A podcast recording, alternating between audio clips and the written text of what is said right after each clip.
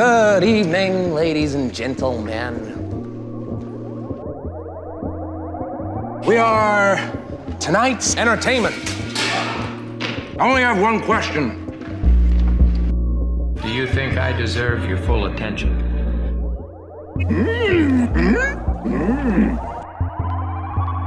That's what I like to hear. Hello, and welcome to Script to Screen. Today, we're going to be doing a bonus podcast episode on Harry Potter and the Prisoner of Azkaban and Harry Potter and the Goblet of Fire, continuing our Quarantined with Harry Potter uh, podcast series. Uh, so, let's just get it started. Uh, Harry Potter and the Prisoner of Azkaban was directed by uh, Auteur Alfonso Cuaron, known for other films such as Gravity and Children of Men. Uh, he is a fantastic director, and he really takes Harry Potter in a very interesting direction in this uh, film, this continuation in the Harry Potter series. So basically, Harry Potter uh, gets attacked by a Dementor, and uh, throughout the film has to learn how to fight back against the Dementors while he's at Hogwarts. Um, and also, Sirius Black is on the loose, and he's this mass murdering, terrible person who's a servant of Voldemort. At least that's what we think at the start.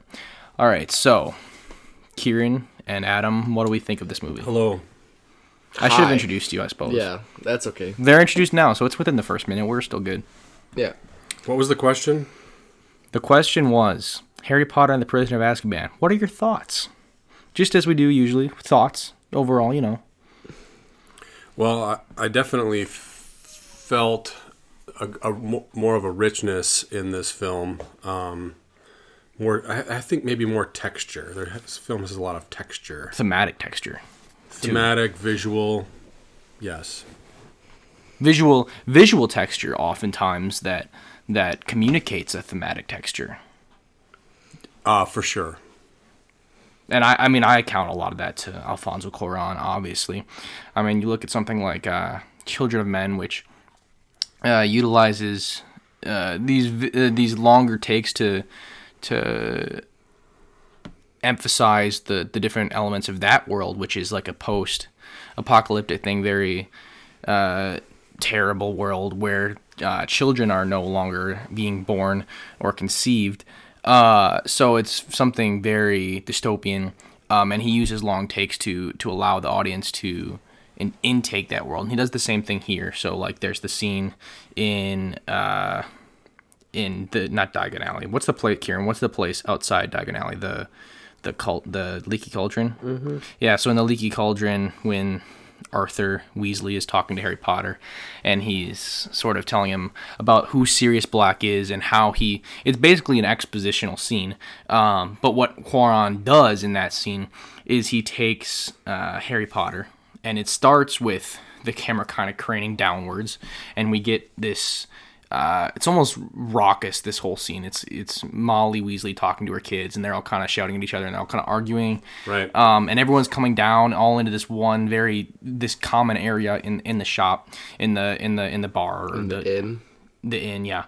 Um, and so then then Arthur takes Harry aside, uh, and they're at the in this this sort of alcove of the of the inn, and they're talking to each other, and you can still kind of see people going in the background. And this is all still in the same exact take. He's just steady camming, tracking them through, um, and then and then uh, pulls them ahead further. Uh, and so now the frame is closer on them than it was before, even. And Sirius Black, the the poster of Sirius Black in Azkaban, is framed directly in between them as they're talking to each other. Um, and then he pulls them back even further, and now they're completely separated. So it's just the two of them, and it's it's a darker part of the thing. So there's almost no light shining in. And then as the scene finishes up, Cuarón pushes in solely on Harry, and Harry's the only one left in the frame. He's all by himself. So it's this really interesting scene where the progression goes from loud, uh, busy, everyone's kind of impacting Harry's life, and then as he learns about Sirius Black, as he learns about this person who is going to separate him from his friends, who's going to, who's a reminiscent of his past, well, this past that he's afraid of, uh, and then as that happens, Cuarón reflects that visually in the camera by framing Harry as the only person in the frame and, and visually separating him from everyone else, which is a thing that he does throughout the film where he, he makes Harry alone in the frame. If you look at the scene later where Hagrid is talking about Buckbeak, uh, the what's the thing? Buckbeak, the Hippogriff? uh, the hippogriff, being sentenced to death, and Hagrid is standing in the water, throwing the stones and stuff. And Hermione and Ron are on one side of Hagrid, and Harry is on the other side of Hagrid, all by himself. With Hagrid being the barrier between them, and this and this other obstacle in the plot being represented through Hagrid is what's separating the two, uh, the the group of friends from each other. This is Wow, this is just a long-winded example, a long-winded way to explain uh, what Alfonso Cuarón is doing. He's he's thinking about what this movie is, what what the point of this movie is, uh, and then uh, very extrapolating that idea and using the language of film to communicate that in a very effective way. I can tell that I'm going to have to keep an eye out for these things more in the future and try to understand them. I mean, if we look But at what's up? So here's an exa- another example then. What's up with all the camera flying through glass and mirrors? well, again, that's the that's another communi- uh, another thing that that Cuarón is trying to communicate. Uh, he uses mirrors to sort of be a reflection of Harry's uh, of what Harry is thinking and kind of it's it's uh, interesting thing. It's just a, something that brings a visual interest uh, to the film itself. Like when you know when he goes in the, when they're fighting the Boggart and they're they're in the in Lupin's class and the the camera frames initially on the the mirror and so you think it's just a regular classroom and then the camera goes through the mirror and then you realize oh that was only a reflection of the classroom and now we're in the actual classroom itself. And so it, it creates this visual interest but it also kind of uh, leans you into the movie more. It, it, it, sort of le- leads towards you being more interested in the movie. It's like it's like inviting you into uh, the intrigue of it. It's it's sort of saying here's something that this is now look at it differently. And that's a theme that's reflected uh, in throughout the movie with like sirius black. And so you look at sirius black who's someone who harry thinks is someone who killed his parents but then he's forced later to look at that uh, through a different lens. And same thing with lupin uh, becoming a, a werewolf and whether or not uh, who what his character actually means through that. I think that's one one explanation of it but but mirrors are something that's that's uh, represented throughout film in a very in a variety of ways, and all have this sort of core idea of of looking at something and it being reflected back at you at yourself or whatever it is. Um, and it's an interesting symbol, like like Citizen Kane uses this symbol um, to represent a a shattered uh, personality at the end when when uh, Kane stands and there's two mirrors on either side, and he's reflected in one and the one reflects back to the other, and it shows and it metaphorically represents his his who he is being impossible to understand because it's it can be seen in so many different ways. Um, and so that's one way that the mirror can be used but here i think it's it's used more so to to represent uh, looking at one thing in a different way which is why why he always passes through those it's inviting you to to view the movie uh, through this lens and and and reflect on the experience that you're currently having Okay. again a long-winded way of explaining something that's something that you can that you can subconsciously understand when you watch uh, the movie for yourself. But I think Right. th- this is the reason. These are the reasons why we view Prisoner of Azkaban as the best Harry Potter movie, in my opinion. Um, others might say Deathly Hallows Part Two. I think is a is another common consensus, but I think it's on- it's one of the two, right? Yeah. Yes. But what do you guys think about the movie overall? As as as your thoughts, how do you feel about this? Uh, overall, I really like this movie. Um, I enjoy it at all parts of it. I think. Um, You think? I know for sure. Sorry. I'm gonna podcast bully you into giving a better opinion. Um, all right. Um, the Quidditch. There's a lot more Quidditch. in this game, in this movie, as opposed to Goblet of Fire, yeah. where they just cut it out Yeah, and for good uh, for good reason. There's honestly. only one Quidditch game, isn't there? yeah, there is. There's only one Quidditch game in each movie. If one or one or zero, I'm pretty sure. Okay. All right. Go ahead. I mean, in the movies, in the books, there's more than that in some. But yeah, and for me, I'm not as long-winded as uh, my brother Gideon is, but so sorry. So Butter, Um, so yeah, um, I gauge my liking of a movie more on if I enjoyed it and if it had meaning to me rather than all these intricate um, things about mirrors and fire and stuff. Or what was it, mirror and light? yeah, And mirrors and light. Those things fire are- is not something that repeats in this in this film. It is fire is something, believe it or not, that repeats in the Goblet of Fire. Wow. And those things are interesting when pointed out to me, but I don't really notice them um, during the movie, and I'm not sure if that's a bad thing if I'm just not uh, intelligent enough to uh, notice those things. But yes, a movie is good to me if I enjoy it, if it is interesting, and if it intrigues um if it has intriguing plot and characters and And you would say this movie is all of and the this above, right? movie uh, contains all of the above Well, yeah, like you said about the about the uh, about the movie's uh, repeating motifs, uh, being glass and sort of this forward motion and uh, light. And the opening scene of this movie is Harry attempting to do the Lumos charm, the Lumos Maxima charm.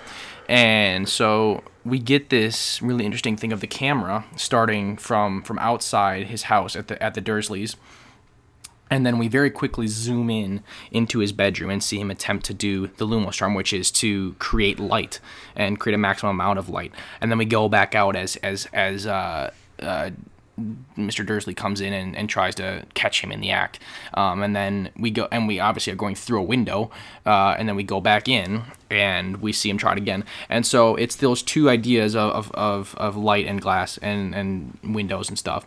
Um, and then this forward motion that and this this in and out sort of thing this this in and out motion. And that in and out motion is uh, explicitly used during the dementor scenes when the dementors are trying to suck out people's souls uh, it's, so it's this idea of pulling in and out and it's it's something that that hitchcock used in vertigo to communicate the the relationship between uh, uh, what's his name uh scotty and the and the woman who has got like 20 different names so i mean he's got like 20 different names he's called like scotty and i think john is it but like people in that movie have a whole bunch of different names and that's kind of like the a motif of the duplicity in in Vertigo.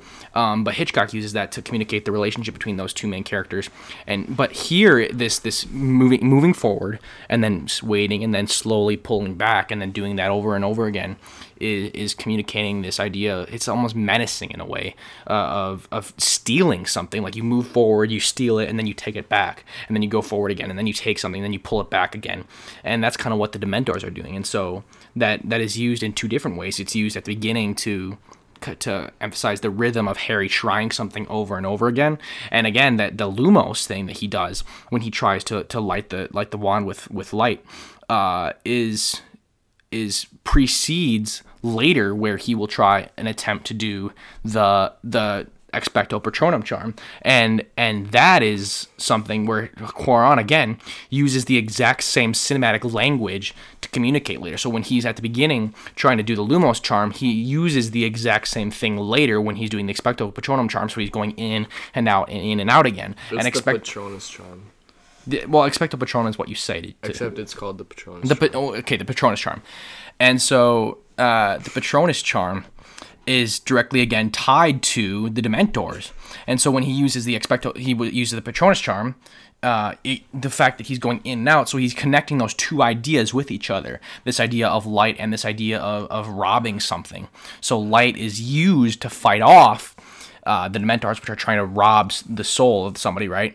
And so Cuarón is using the same camera movement to to oppose those things with each other and use them as both the way that they're sort of attached to each other and, and the same motion with which they are used. Again, it's just Cuarón understanding what the movie means, what the source material means, and then extrapolating that in the best possible way to communicate that in this particular medium. I have a question for you. Do you come up with these long-winded explanations as you go? Like, does it just come to you, or ha- do you premeditate these things and it and like all of these thoughts are what's inside your head? Yeah, I pretty much all made that all that just just now. Yeah. Like I mean, I noticed that I noticed during the movie it's like okay, he's going in and then coming back out. Like I noticed that's happening, but I only just connected those two things just now. Yeah. Like you just put it to words. I just put it towards just now. Like I didn't even think I didn't even really realize that that he is doing the same thing with the Dementors. I mean, I knew that he was doing the Dementors, and then I knew that he was doing it with the the light. Um, but only just now did I kind of realize those are the same thing, and what the and and then well after you notice it's the same thing, right? Then you have to kind of figure out okay, so why is he doing that? So like the the director's making a choice. And from there, you have to figure out why the director is making that choice. And then after you figure out why he's making that choice, you have to say, what does that choice mean for the overall purpose of the movie? And the overall purpose of this movie is is fear. So the Dementors represent fear and sort of how how fear controls our life, but also they use it through memory and the past and how the past is able to control both us and our memory and our, our fears and how how our, our, our memories are related to fear. And so Harry's past is, is tainted by the death of his parents, but also the death of his parents as related to the betrayal of Peter Pettigrew. And so Harry's in his memory attributes that to Sirius Black after he learns that he thinks Sirius Black is the one who betrayed his parents. And so the fact that he's learning about Dementors, he he says he tells Lupin that he uses his past, he uses his memory of the past and the, and the and the death of his parents to fight off the Dementors, which are also trying to feed on his fear of his past. So he's using his past to, fight off exactly what like he, Lupin says that you have to have a memory uh, to fight to to to con- conjure up Patronus charm. So it's those two things that are direct again that are directly opposed to each other, um, and that's again why Rowling or not. I mean, this is the source material, but why? Because so Cuarón's not the one making this choice. This is Rowling that's making this choice, but why she includes the the finale of this movie to be uh, centered around time travel and why they have to go back to the past uh, to, to defeat what's happening, to defeat, uh, not defeat, but to, to free both Buckbeak, who has been t- sentenced to death by the Ministry, and uh, Sirius, who is uh, Also escaped from Az- sentenced. also sentenced uh, to, to, to, to, to, well, Sirius has been sentenced to receive the Dementor's kiss. Um, but the reason why she's doing that is because that's directly again directly connected to memory and the past which is the central uh, theme of the movie and why she's do- so it's it's not it's not arbitrary that there's time travel at the end of this movie it's very clearly uh, purposeful because it's it's the exact same thing thing that Harry's kind of having to struggle with is is his past and uh, uh, and that's what the Dementors the, the the primary antagonists of this movie the Dementors and what they represent and fear uh, and that's why they have to go back to the past at the end. It's not just because oh time travel is cool. Yeah. Makes sense. Yeah, so I mean, let's get into scores then. I mean, I kind of said all that I wanted to get and uh, to keep this as concise as possible. So first, uh, first impression is our first category. Yes. Um, this time we're using all three of our scores, correct? I think so. I think if we use all three, we can. I think I can figure out how to divide and make it so it'll You fit would into a score of multiply by two and divide by three. and you get a score out of 100, right? Yeah. So for first impression, uh, for me, which we decided is what my impression is immediately after watching this movie, this time, Yeah. Um, I would give this movie probably I don't know, a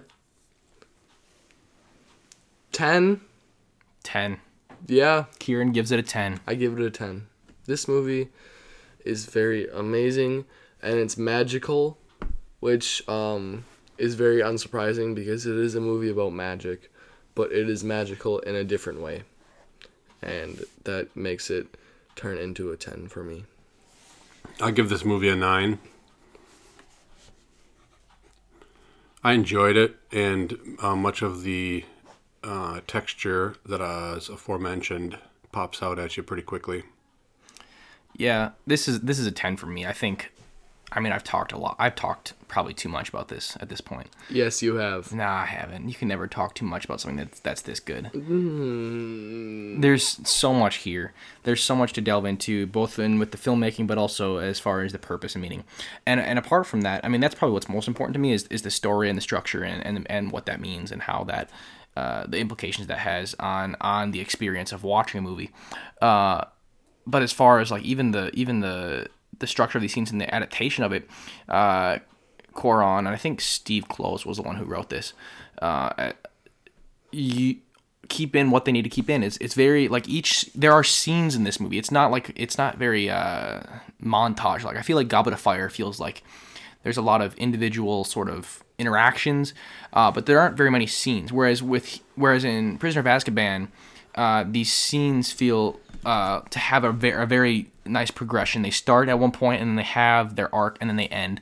Where uh, like the scene where he finds out that Peter Pettigrew is is not that he finds out a rat, but he starts to suspect that Peter Pettigrew is still alive.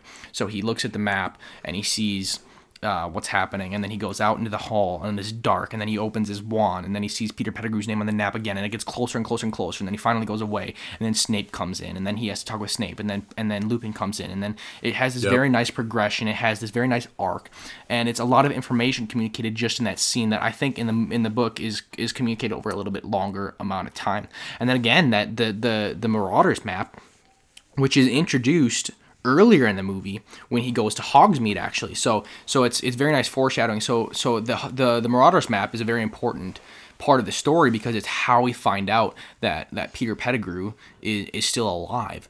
Uh, in this again this mystery element uh, that that that is carried over from the first two fil- from the first two films. Uh, this mystery part of it that's that's a common thing that's that appears. But the the Marauders map is given to him by by Fred and George Weasley uh, as a way to escape from Hogwarts because he can't go to Ho- because he can't go to Hogsmeade, so he goes to Hogsmeade, and, and that even is is even earlier in the movie when he blows up his aunt. So he blows up. So it's this really interesting progression of events. So we don't get to find out who Peter Pettigrew is unless a Harry Potter blows up his aunt and his his uncle Vernon doesn't sign his papers to go to Hogsmeade, and then after he can't sign his fa- papers to go to Hogsmeade, he has to he has to find out a way to get to Hogsmeade.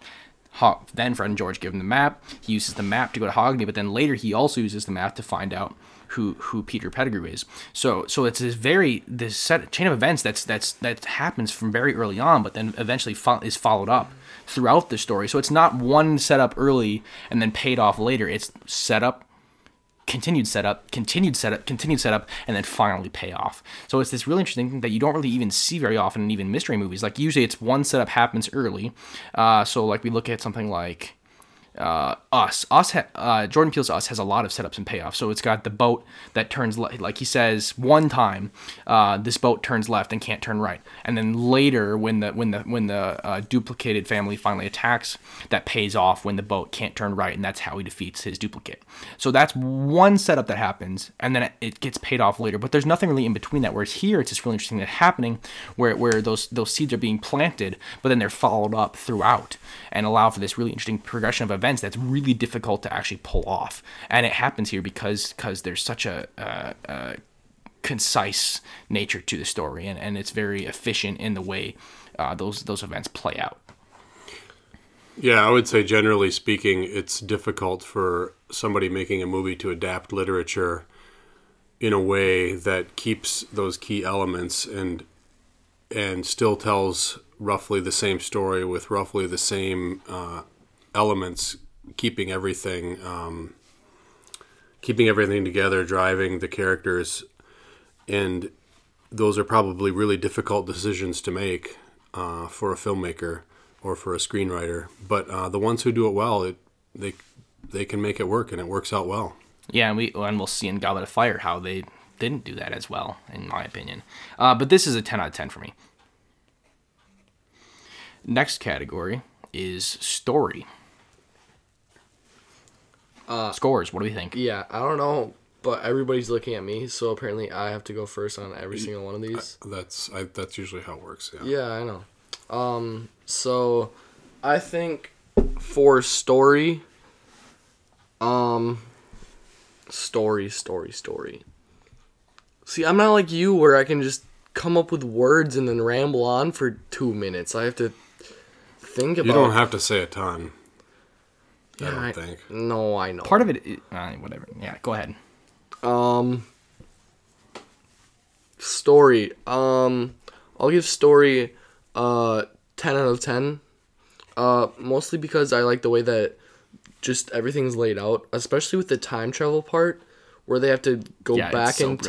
time and how it like fits together, and the clues that are given throughout the throughout the movie, um, that come together, uh, at the end um yeah they just fit Yeah, I agree. And, and like I said before, with the with the those events being being played out earlier and then being paid off, uh, that's just one example of the brilliance that this movie's doing. And I think the, the time travel sequences does it do, do it do as well. So like the time travel itself is is a very it makes a lot of sense. Um, mostly, did Uh, i say my score yeah. You said ten. okay yeah uh, and so we get we get these setups in the time travel sections, uh, and and Hermione and Hermione's uh, possession of the time turner is is is set up several times. She said like we see throughout the the two first two thirds of the movie, she's it's hinted at about the time turner several times, uh, but then at the end,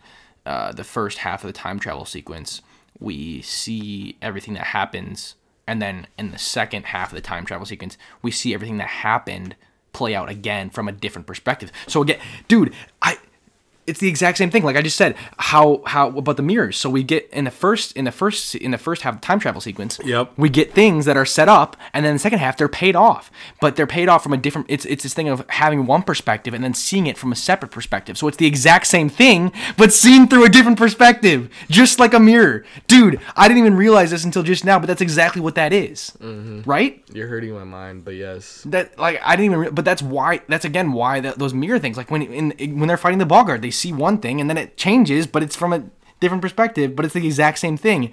It's what happens during. It's how the time travel functions. So like the time travel functions in different ways. So like in Back to the Future, it's when they time travel. They're, they're time traveling, but they're traveling traveling back to a completely separate time. So it's not the same thing. Whereas here, they're time traveling back onto the exact same thing that has just happened.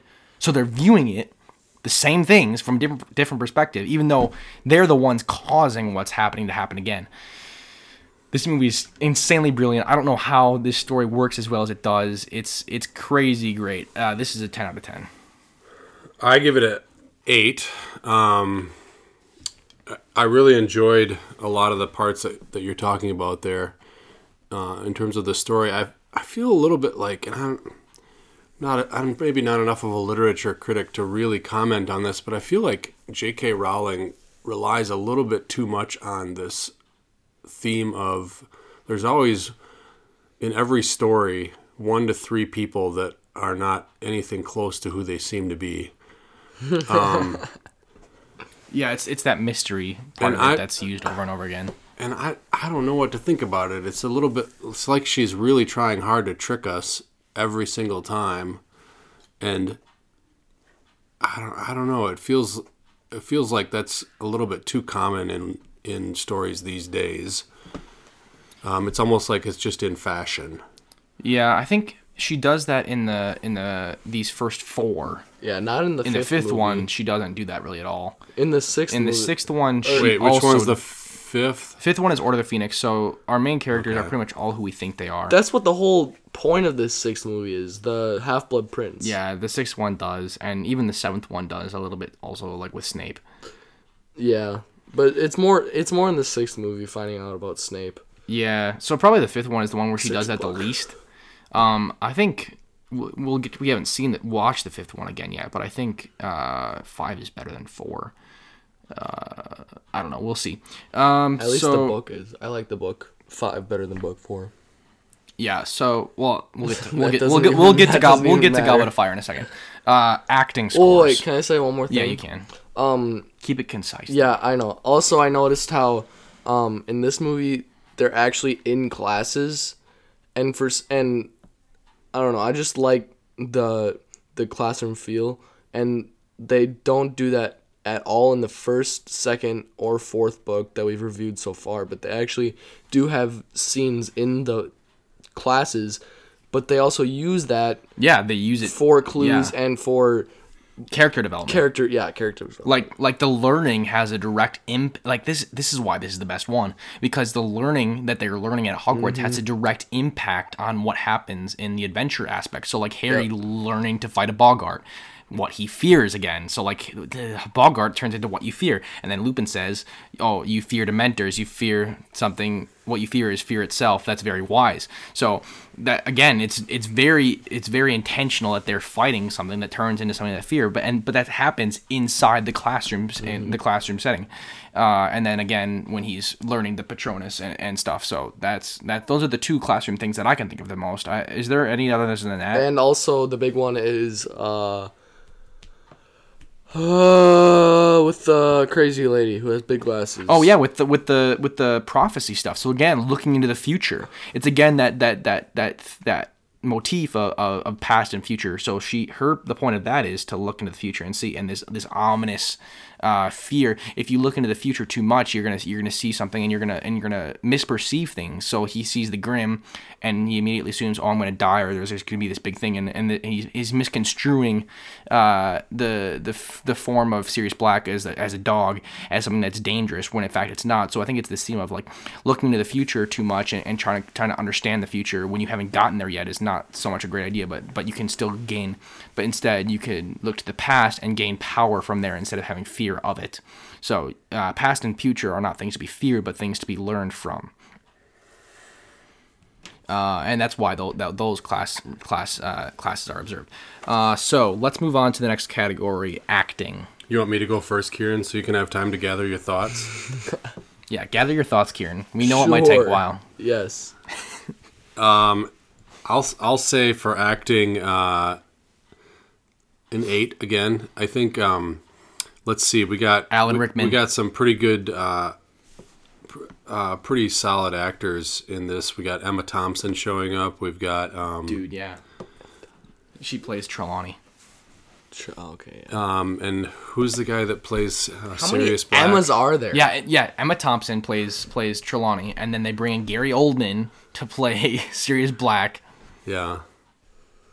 Yeah, he which which is pretty good. It, Dude, it's he's pretty spot well on. done. Yeah, Um, he's Gary Oldman. um, and and actually, um, Put that next to like him playing Churchill for crying out loud. It's like two completely opposite sizes. It's like as skinny as and as, and as fat as you can possibly get. and who's the defense against the dark arts teacher in this year? oh, it's Lupin. don't He's played by uh,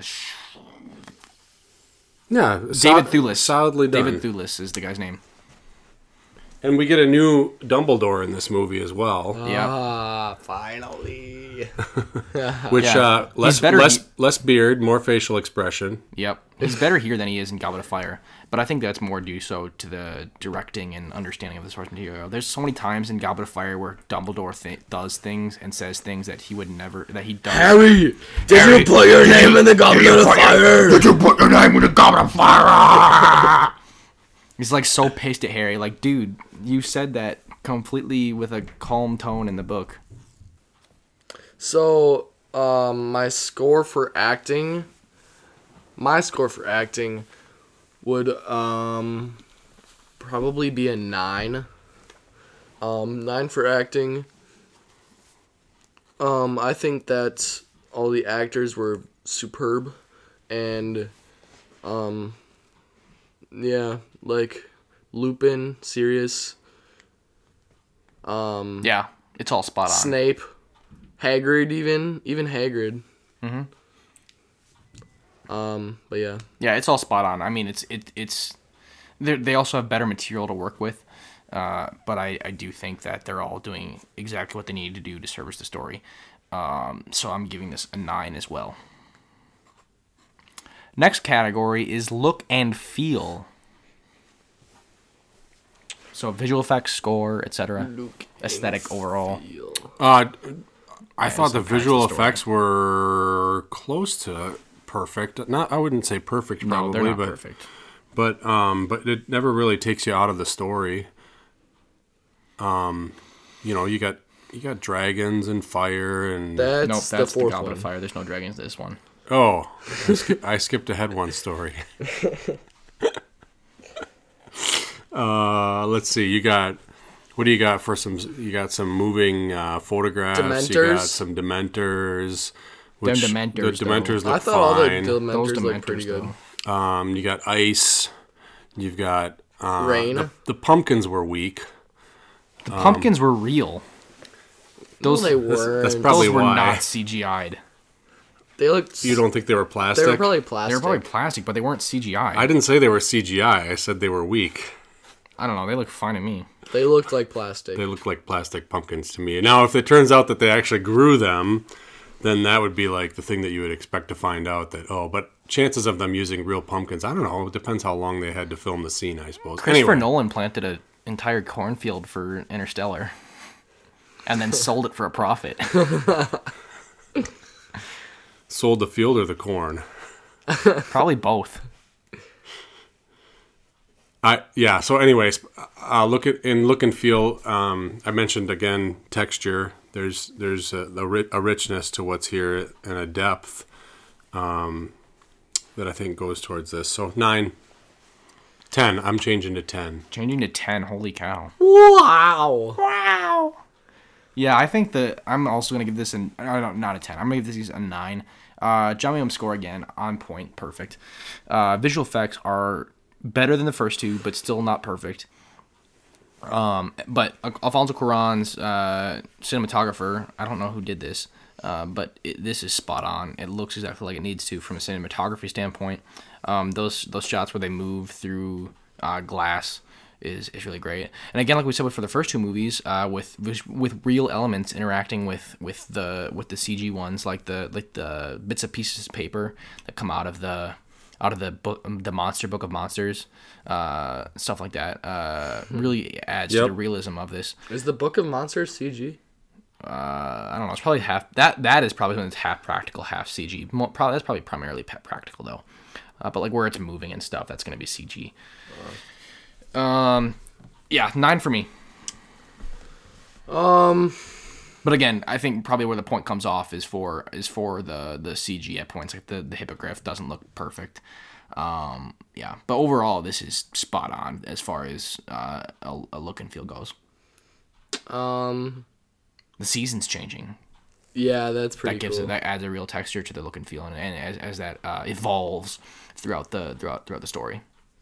Yeah. Um, for look and feel, I think, um, I would go along with uh you, Dad, and I'll, I'll give it a ten. Um, yeah, just the way that they move throughout the grounds of Hog- Hog- Hogwarts, it just all feels real and connected. Um, Yeah, I mean, they, they what Cuarón does to, to give you that sense is uh, towards the beginning and then throughout. He has this bird fly through all these all these major parts that we're going to be visiting throughout the rest of the movie, even though there's no people there. So like the bridge, he has a blo- bird fly over, and then the and the camera tracks the bird obviously, and then Hagrid's hut, and then the and then that staircase where where Hermione punches Malfoy, and then all these places that they're going to be have to travel through and to get to their adventure at the time traveling part. and especially the So Whomping it's- Willow. Yeah, the Whomping Willow also. Uh, so we Isn't under- this the one where the Whomping Willow eats the bird? yeah Twice, actually, twice. Yeah. Um, so Maybe it's, it's the same time. Maybe. so it's uh, understanding the geography of Hogwarts in this one. I think better than anywhere else. You really understand where things are in relation to each other. So like you have to go through the bridge to get to that to get to that point uh, where you look down at Hagrid's, and then you go down to Hagrid's, and then from Hagrid's you go into the forest. And so it's it's and then after that you go back to the Whomping Willow. Uh, after, like it's and that's where you come out of the Shrieking Shack and stuff. And so you, you go through the the the Willow to get to the Shrieking Shack, and then again you go from the Shrieking Shack to get to the that's the passageway you get to the Hogsmeade, and then like all these things that you understand the, the passage between Hogsmeade and Hogwarts, like you understand the geography very well because uh, uh, Cuarón takes care to show you uh, characters going to and from there and, and understanding the way that they're doing that and, and how far it is and everything. Like it's it's a very like there aren't very many movies that have such a huge structure like Hogwarts, um, and you understand the intimate geography of all of it. Like the only thing that I can think of where a house, like you you understand as well as this is like Parasite. Parasite. Yeah. I knew you were gonna say that. where it's like between the, the, the big house and the and then the semi basement, uh, and how far it truly is to get between those two things. And then the semi basement itself, you is very small, but you still understand the intimate geography of it of it. But then the, the big house, it's like you know you could I, you can recreate that from memory. Um, uh, yeah. So Which you did try to do. I tried to do on Minecraft. in Minecraft Yeah, but I for like ten minutes, and then I gave up. But in in Hogwarts, however, I I'm not sure. I there's a whole lot that there to that castle that you're like you're not. I don't know if you're getting an intimate. You're getting an intimate. Well, inside Hogwarts- a couple of the pieces, but as as that. to how they fit together, I'm not so sure. inside Hogwarts itself, not so much. But like Hogwarts is its own entity. I feel like, uh, and things. They're not even in Hogwarts. Yeah, for a lot much. of it, they're, not outside. Super, yeah, mostly. they're most of the time they're outside of Hogwarts. So it's At like least in- Hogwarts itself, you understand where Hogwarts is, but then everything else you pretty much map out pretty clearly. It's like Hogwarts, and then it's that bridge, and then it's the this this house that where she punches Malfoy, and then there's these stones that they look down to Hagrid's hut from, right? And then there's the Whomping Willow over here, and then there's Hogsmeade, like or then the the that leads to the Shrieking Shack, and then there's Hogsmeade at some point, like the the passageway between there and Hogsmeade, like it's you you understand, and then there's this hill where they have to go through the forest is all the way out here, like you pretty much understand, and then the most important part is that you understand where all that stuff is in relation to each other and how they get from and where they can go and where they can't go and where there are passages and where there aren't, like it's it's very clear. Yeah, so effect is the next category. um effect. Well, this is the point where uh, Harry first thinks that Sirius is a murdering lunatic, and then he finds out that he's his godfather, who is a raving lunatic, and then he finds out that he's not a raving lunatic, and then uh, he finds out that uh, Lupin is a werewolf, and then Lupin and Sirius fight, and then Lupin gets injured, or Sirius gets injured, and then they both get sucked by a Dementor, and then he, they're on the verge of death. Just Sirius's emotions connected with him are crazy, and not to mention more. So for effect, I will give this one a ten. Bro. Nice. I'm calling it a seven. I I did not feel the emotional impact of of this story all that much um, through this film. Um, even I guess even in the book, I would say that there wasn't a ton of emotional impact for me for whatever reason. But um, but based on what's going on in the story, you'd think it should be higher than what it is. Uh, I kind of disagree with that. Uh, I kind of connect to that that last scene where uh, Sirius and Ha- Harry are talking, and, and Harry's like, uh, even if even if everyone you love dies, they'll still live on in your memory, and you can still uh, get them through that. And that's that kind of has some really interesting uh, context to it, or not sub yeah not subtext context with with uh, taken in the context of the whole series, where Sirius is eventually going to die in Order of the Phoenix, and so it's this really kind of poignant moment where uh, you look at this this this book at this story outside of time and you kind of understand what this the implication that this has on Harry and how his his life can feel hopeless at times about he's always gonna be stuck with the Dursleys or he's never gonna find uh, uh, peace in his life. But Sirius is kind of able to teach him that that this memory again this idea of memory that's that's tied to the core of this movie uh, that he shouldn't be afraid of of what's going to happen this he, the, the fear of the past or fear of the future should not uh, inhabit inhibit him not inhabit inhibit him from inhibit him from living a, a life um, and that even if it even if it tries to he still has the memories that he can hold on to and the memories again are the way uh, that he creates the Patronus with uh, in the climax of the film uh, which he creates by uh, uh, using the memory of his father. Yeah, which is crazy, and that and that and that does uh, emotionally resonate with me. Uh, although it's not the most emotionally resonant of the of the of the series. I think I think like five when Sirius actually dies, or like six when Dumbledore dies, or like seven when Snape's uh, true connection to Harry is revealed uh all five all three of those probably have more emotional resonance with me like those kind of they kind of hit you pretty hard with that Probably. uh more than here but i think this one is a more kind of intellectual effect than it is a, a raw emotional effect uh so i Well, think effect is also intellectual. Yeah, effect is also intellectual, I uh, which is why this is like a nine for me probably because I think as far as like the amount of thoughts that it makes me think, think thinking the thoughts and thoughts of thinking, mm-hmm. it made me think thoughts. Um, and the- and those thoughts also made me feel things. So it's like this this interesting connection between those two things. Like uh, the more you think about something, the more it makes you feel is something that I, I really love. Uh, that that really resonates with me of, of movies that can uh, not make you have a purely emotional reaction, but you have to think about, and when you think about them, they actually become more uh, emotionally riveting. And I think this this doesn't uh, entirely fit into that category, but it does uh, uh, mostly. So I think nine is a good score for me for this category. So that brings us to a total of 92 out of 100 for Harry Potter and the Prisoner of Azkaban. Now, let's get on to Harry Potter and the Goblet of Fire. Harry Potter and the Goblet of Fire is about Harry, and he wants to put all of his friends want to put their names in the Goblet of Fire, but he doesn't. Uh, and so he doesn't. But then miraculously, his name ends up in there, and he has to all of a sudden compete in the Triwizard Tournament, a deadly uh, set of three games in which uh, characters from three different schools must compete for to be the winner and there's a mystery involved about who is controlling these games and what the game the purpose of the games is and what this is all in fact leading to. And there's drama and there's conflict and there's explosions of all sorts so what do we feel about goblet of fire i don't really have much to say on this movie except that it's not great Goblet of Fire. You didn't like this movie? Did you like this movie? What? Yes, I thought it was liked fine. I like all the Harry Potter movies. There's there I have a few issues with it, which will end up probably being reflected in my scores. Uh, one of them is that the the uh, the goblet, the Triwizard Cup, is it looks like something that somebody bought out, out of a swords store in the mall, and uh, so that, was just a little weird. Um, and then another issue, it's just a weird small thing that really sticks out to me.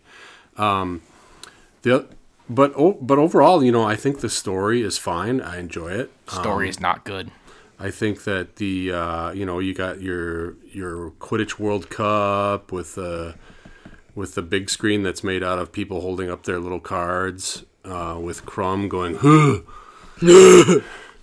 Honestly, they can. the only reason the Quidditch World Cup in this movie is to introduce the Death Eaters, right? That's the only reason this. Yeah. And Yep. so, but like, we already get an introduction to Barty Crouch in the in the beginning with Harry's dream sequence. So like, realistically, if you had to, you could cut out that entire thing because they cut they cut the quit the cup itself. So like in the book, this makes sense because it's th- fleshing out the world. It's something that fits into a longer format. Um, and you get to understand a lot of things. It's a lot of character introduction. So you get introduced to Barty Crouch, you get introduced to uh, Malfoy, you get introduced to Krum. uh, Krum, you get introduced to Cedric, You forgot one thing. All in this opening Quidditch sequence. So it's it's very exposition centered, but at the same time, it You get introduced to one other thing. You get introduced to spaces that can be larger on the inside than on the outside. yes, magic. hmm, that is true. Yeah, you're right. And no, and portkeys. Yep, and all, Port tho- all those things are those all important to things the are important to story. the story. Very, very true. Um, so it is. It's basically an exposition dump, but you don't really realize it because it's Quidditch. But I feel like if they had actually included the Quidditch match, it would have felt less like an exposition dump, and you would actually like kind of. It would have been less obvious what they were doing. Whereas to me, it's like, okay, no this is just a lot of introduction of stuff. Sure. Uh, it's it's it's, it's a It's sort of- not. It's not. I wouldn't say magical it's cl- sequence. clunky. It's not clunky. It's just like it, it. No, I think it is clunky. It's a lot of. It's like I said before with that scene with Harry going into the into the hallway. It's it's this, it's a lot of information being conveyed, but happens in a scene that has a beginning, middle, and end.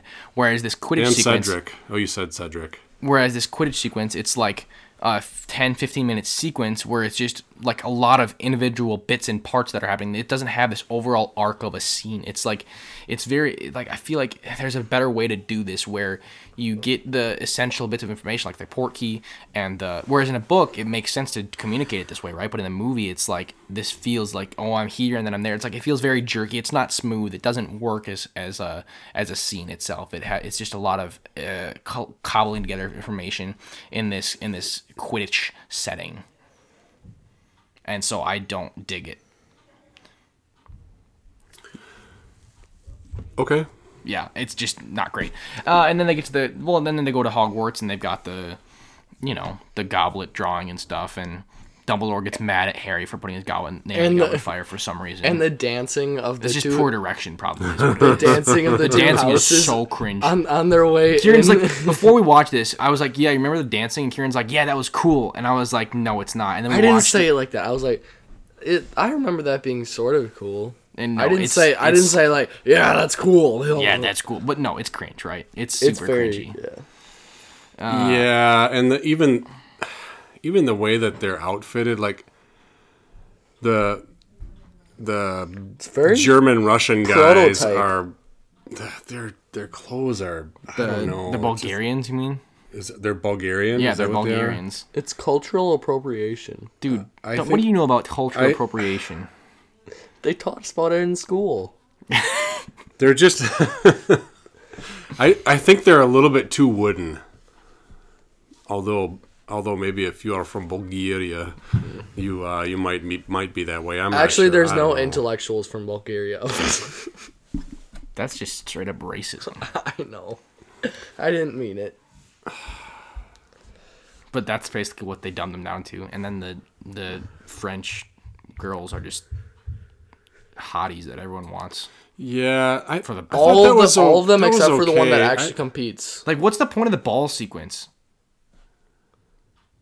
Hermione. Like, it's it's it's the conflict between Ron and Hermione, and then Harry and Ron kind of coming together after their friendship being broken. Yeah. Uh, but as far as the the primary plot of of um, the Mad Eye being Barty Crouch, uh, it and trying to get Harry to Voldemort so Voldemort can be resurrected from the dead. Uh, the the ball sequence doesn't really have an impact on that. So it's, Yeah. it's this thing of like in in Prisoner of Azkaban, we get some of these things that may seem arbitrary, but they all kind of point towards this ending time travel sequence of of the two different things ha- of the of the Buckbeak and and Sirius, those two uh, points of climax, and then those two even dovetail with each other when when Sirius has to ride off on Buckbeak to be saved. So that's another brilliant turn where they, those two things are, are they seem unrelated, but those two things actually are very important to each other for for the ending to even happen. Whereas here, uh, the with the ball the ballroom scene feels like it could have been cut uh, and and the the ending of Harry ending up uh, in the graveyard to Reservoir Voldemort could have happened all the same. And so I think that's something where the book might excel at because it can use the ball to flesh out the world and kind of introduce these these smaller character dramas where still kind of uh, leading towards that. It might work better in that medium than it does here. Whereas here it just kind of feels extraneous. Yeah, I feel like, like you're saying, there's a lot that they're adding that isn't necessary. But I also think that there's a lot that needs to be added also to make it make more sense. Right, a lot a lot of it is is there's just random stuff that they have to kind of explain and to explain it they need to do these other scenes like the whole I mean it's just a subplot which is it's like a true subplot that doesn't have any impact on the main plot. It's only used as uh, a way to to to add a counterpoint to what's happening with Harry in the main plot and but it's like after the go- after the ball scene has happened it cuts immediately back to Harry's dream sequence again uh, it goes to him having the same dream that he has at the beginning, and it's like if he- the the tones are just so jarring, they they, they don't mesh with each other at all. Uh, the, and so I think that's another thing that this movie has problem with is is, is tone, uh, tone management.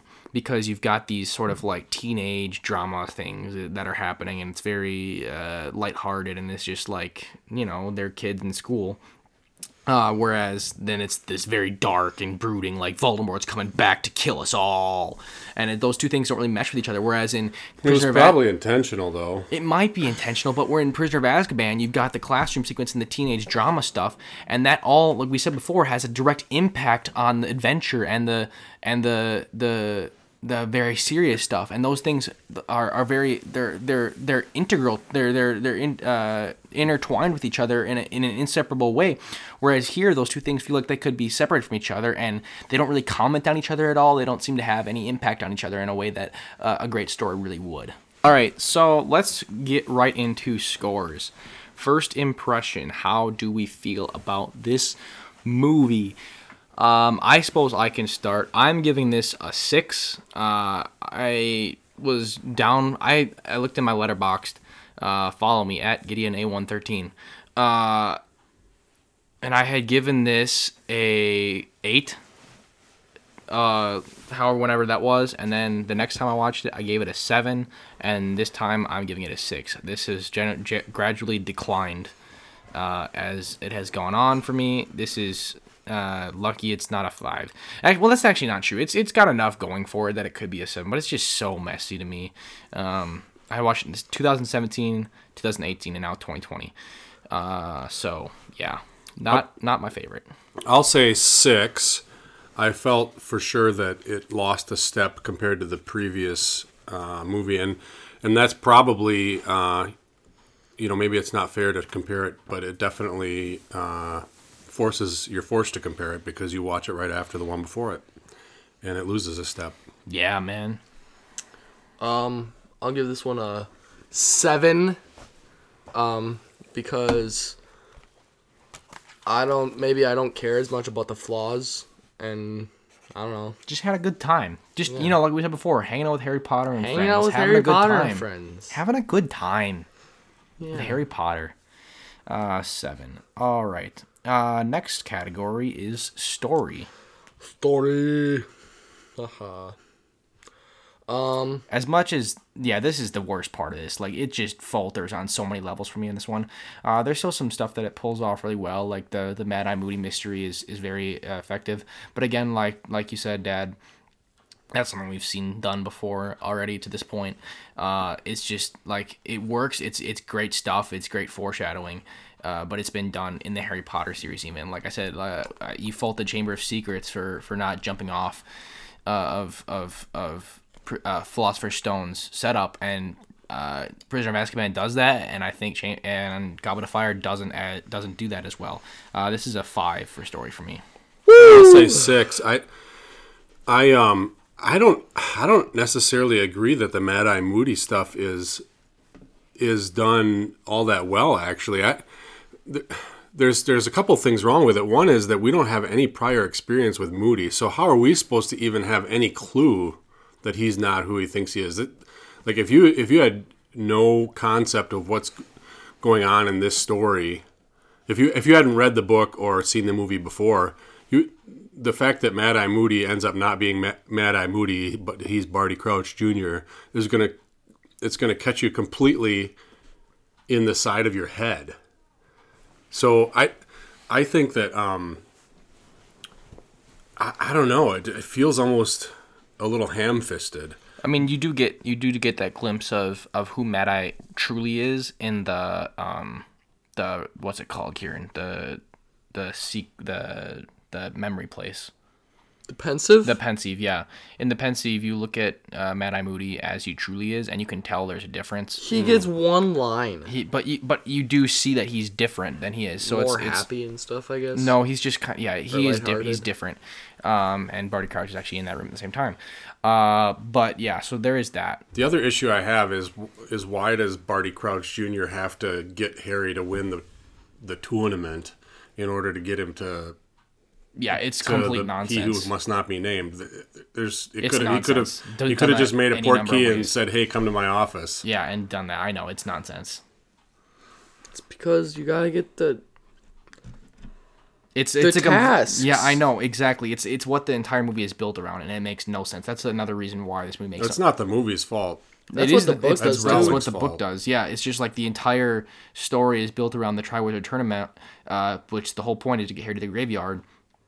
But like, how many different ways can you think of to get Harry to a graveyard? The poor About a kid, like just he's like, "Hey Harry, come touch this this piece of gold." He picked like the most difficult one. yeah, it's like the most complicated thing for the most simple thing ever. It's, just- Goldbergian. yeah, it's Yeah, I hadn't thought about it's that just before. a. I thought about that every time I watch this movie. Really? Yes, it's so dumb. Yeah, it's true. and that's why that's another reason why the story Um, Is it mine? My turn to go for a story. Um, I'll give it a six.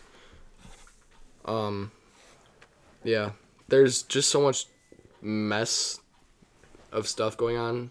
Massive and, stuff. Uh, and other than and there's so much stuff that's going on other than ju- than the main.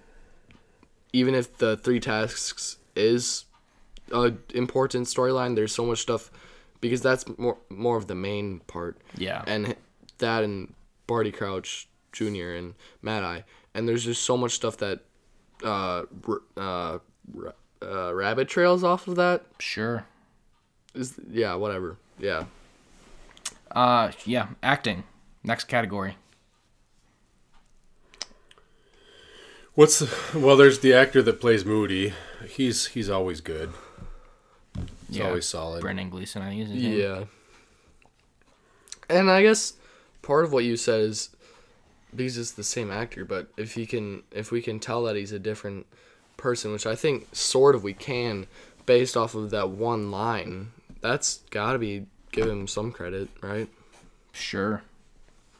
I mean, yeah. I mean, you you got Alan Rickman doing the best work of the whole series every single time up to bat. He's not really in this movie a whole ton. Uh, The Bulgarians are all cringe. Yep. Like the Karkaroff, They did a really good job of being wooden. Krum is not. It's like he's like yeah, yeah. Sh- shaking his fist. his one and sole emotion that he does not portray very compellingly. Um, and the and the teenage drama stuff is just like it's like okay, Who cares? okay, I don't care. I mean, to certain- Also long hair. yeah, and there's a lot of long hair. Every single person has long hair. Um, so I think acting in this film, I will go for a six. As a score. Um, for my score, I'll go for a. I'll take a seven, because nothing. I'll give you a seven. Thank you. You're welcome. Like other because you asked. other than the Krum and the Bulgarians, and I I guess didn't really take me out of the movie. And every everything else was fine. Yeah, so like a six. a seven. Uh, Dad, score. I'll give it a f- solid fair to middling seven. Cool. Look and feel. What do we got? Look and feel. Um, It's not as good as one, two, or three no. because it doesn't Well- have the practical elements of one and two, and it also doesn't have the visual mastery that Cuarón brings to it in three. So it's uh, definitely less than either of those. Um, so uh, I think I gave the first two an eight, and I gave Azkaban a nine. So I'm giving this a seven because it's still Harry Potter. It still has this visual uh, uh, edge to it, and it's got. I don't think John Williams is doing the score anymore. Um, and it's got the visual uh, stuff of the wizarding world and stuff, but overall, it's just nothing as compelling or even like cohesive as the first three. Yeah, I thought. I don't know. I thought it was fine. I thought the dragons looked realistic, Yeah, and the mermaids even, and the water. Um, that wasn't bad, and neither was the maze. So I'm I'm gonna give it an eight. the maze is another thing. The maze is like so different in the Did book. you give? Did you give the first one an eight? first look and feel? Yeah. Yeah. Oh wow. Yeah. I'll, yeah. I'm giving this one an eight because I think. Yeah. You're espe- good. Yeah. Yeah. you're good, Dad. I um I want to point out a couple of things. First off, um, Ron Weasley's shirts, especially the green one, just kept showing back up. I really and and that along with the hair, I really thought that they were uh, doing a good job of making the Weasley family uh, be just like the Partridge family. And Ron was supposed to be Danny Partridge, Danny Bonaduce. Really good job there, guys. Um, and then, uh, yeah, I, I mean, it was everything else was fine. The dragons were okay. The maze was fine. The graveyard was fine. It was fine. I feel like the graveyard Seven. is too light almost. Like there's too much green in that graveyard. They should have gone like full noir and like been almost black and white. Although you're gonna get that in the later in the later films with Voldemort, everything with him is gonna look basically like that. Here, I think they could have done that. It's it's almost too saturated uh, in a way. But I mean, I suppose they're trying to do that progression thing where it becomes less and less saturated as the films go on. But whatever. I have a, also have an issue with uh, the actor portraying Cedric Diggory. Cedric Diggory is one of my favorite characters. Dude, in what's this- wrong with Robert Pattinson? in this He's like film. Twitter's god. And uh, he, he he didn't feel quite right for the character. Really? I disagree. I thought he was fine. Yeah, he's Robert Pattinson. Well, then they should have taken away some of the sunken cheeks. This I don't know. Whatever. You could have gained a little weight, put on a little bit of muscle. It would have felt better. Maybe. You think so? I don't know. I, he's fine. Um, that well, we're not even on acting anymore, so too late. Yeah. That's not acting. That's feel. No, that's he acting. felt like he was. So you're talking about like costume design then? No, I'm talking Because about. that's part of look and feel. I'm talking about casting. Casting is acting. Uh, effect is our last category. effect. Not affect. Effect. Effect with an E. yeah. Um. Score, Kieran. Or Three, how did two, it one. Sorry. you? Uh. Uh. Eight. Eight. Why? Do I have to tell you why? Yes, that's, part, because that's what this is. why? Um, I'm giving it an eight because um, well, crap. Dude, You Can't know say that on think, a podcast. think, think. Oh, sorry, Think. uh, Three, put- put me- two, put me down to a do seven, It, do actually. it. Do it. Put me down to a seven. All right. Uh, actually, maybe I don't Make know. up Maybe your a mind, six. dude. I don't know this. Okay, put me at a six for effect. At a six, Yeah, a six. dude. But but at the end, Cedric Diggory goes, "My boy, Oh yeah, yeah. That's what I was. my thinking boy." about. That's what I was thinking about. That's my okay. So put it at a seven, because of that. What have they done to my boy? Other other than that, there's nothing really, and yeah. Robert Pattinson sitting there all dead. Ah. My boy. Just like in all of his other movies. my boy. Does he die? No, he's he's the undead. Oh no, he's not a zombie. He's a vampire. Same thing. No. I've heard it both ways. Vampires have to die first. Does he die in good time? I think he does. Well, I say five, and and the reason has also s- at the same uh, in the same um, has to do with the same reason. Um, Cedric was one of my favorite characters in the book, and Why? I I felt like he was he was a uh, a unique character. He stood out from the rest in the, in the way that he was fleshed out, the way that he was he's a portrayed as a that well that very well could be. He was just portrayed as a a really bright and honorable young man, um, among other things. Which I can't think of because it's They been so long capture since that. I've read the They book. they, they do a that. little bit, but not nearly as well as the book. And um, and then the thing about the way that his story ends is it is that it really emotionally affected me as I read it.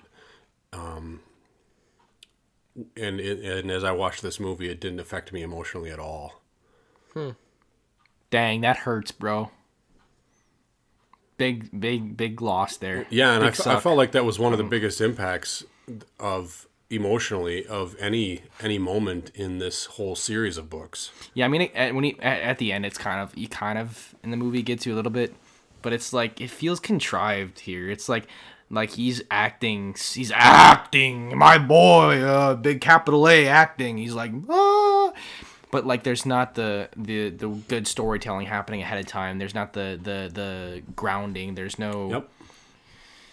And the There's relationship no between base for that to work as, it, as it needs to. the relationship between Harry and Cedric also I don't think was developed nearly as much as it should have I been. mean, it's there, but It's there, but in the book it's way richer. yeah, it feels like something that needs to take place over time, and this movie doesn't doesn't. I mean, it's it's it's very quick, and and it's a long movie as it is, and so it kind of helps for the effect as far as uh, experience uh, of brevity goes.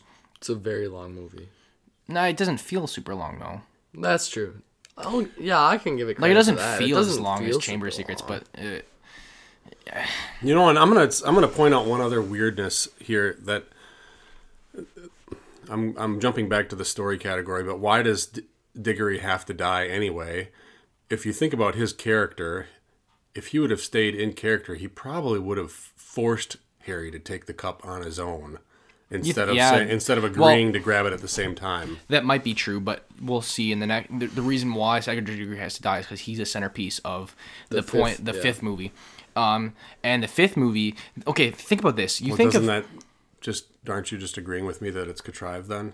Well, no, because it's an it's a huge part of the fifth movie because it's it's like who actually killed Cedric Diggory and why did he die, uh, and so that's why the the that happens. But like you think of the fifth movie, and the fifth movie we'll get to is like about truth and who's lying. And it's like fake news and stuff. And then the, the third movie is about like the fear the fear of stuff, and then the the second movie is about like who are your friends and who really is your friend and who isn't your friend. And the first movie is about home and home away from home and what where where you really belong. Fourth movie, what is this movie about? I have no idea. Like, what's the point of this? It's Like, I think is it about like going heads head on into into uh, danger, even when like you've been like you've been randomly selected for danger, and you kind of just have to go with it. dude, I wrote about this in one of my uh, English projects for the book. Really? Well, the It reason was I hard to find the theme. Right. Well, the reason why I said that is because at the end, the reason I thought I was like the whole movie, like I said with Chamber of like the whole movie, I'm like, okay, I don't, I don't know what this movie's about. Does it not And then at some- the end, well, at the end, Harry is sitting behind the rock, and Voldemort's like, come out and face me, and Harry's like, okay, I'm gonna do this now, and he gets out and faces him, and that, and then he, and then he's able to escape. So I'm like, okay, that's got to be the theme right there, is him choosing to come out from behind the rock and face Voldemort head on. He doesn't want to be there, just like he doesn't want to be in the cup. Uh, he doesn't want to be a part of the Triwizard Tournament, but he has to be a part of it anyways and just take on the danger head on. I think that's what this movie's about. But again, and then and then that's where the, the ball would play into things thematically is like he doesn't he doesn't uh that's where the subplot would comment on the main plot where he is sort of like not facing the danger of girls head on and he's kind of trying to like passively take on that challenge.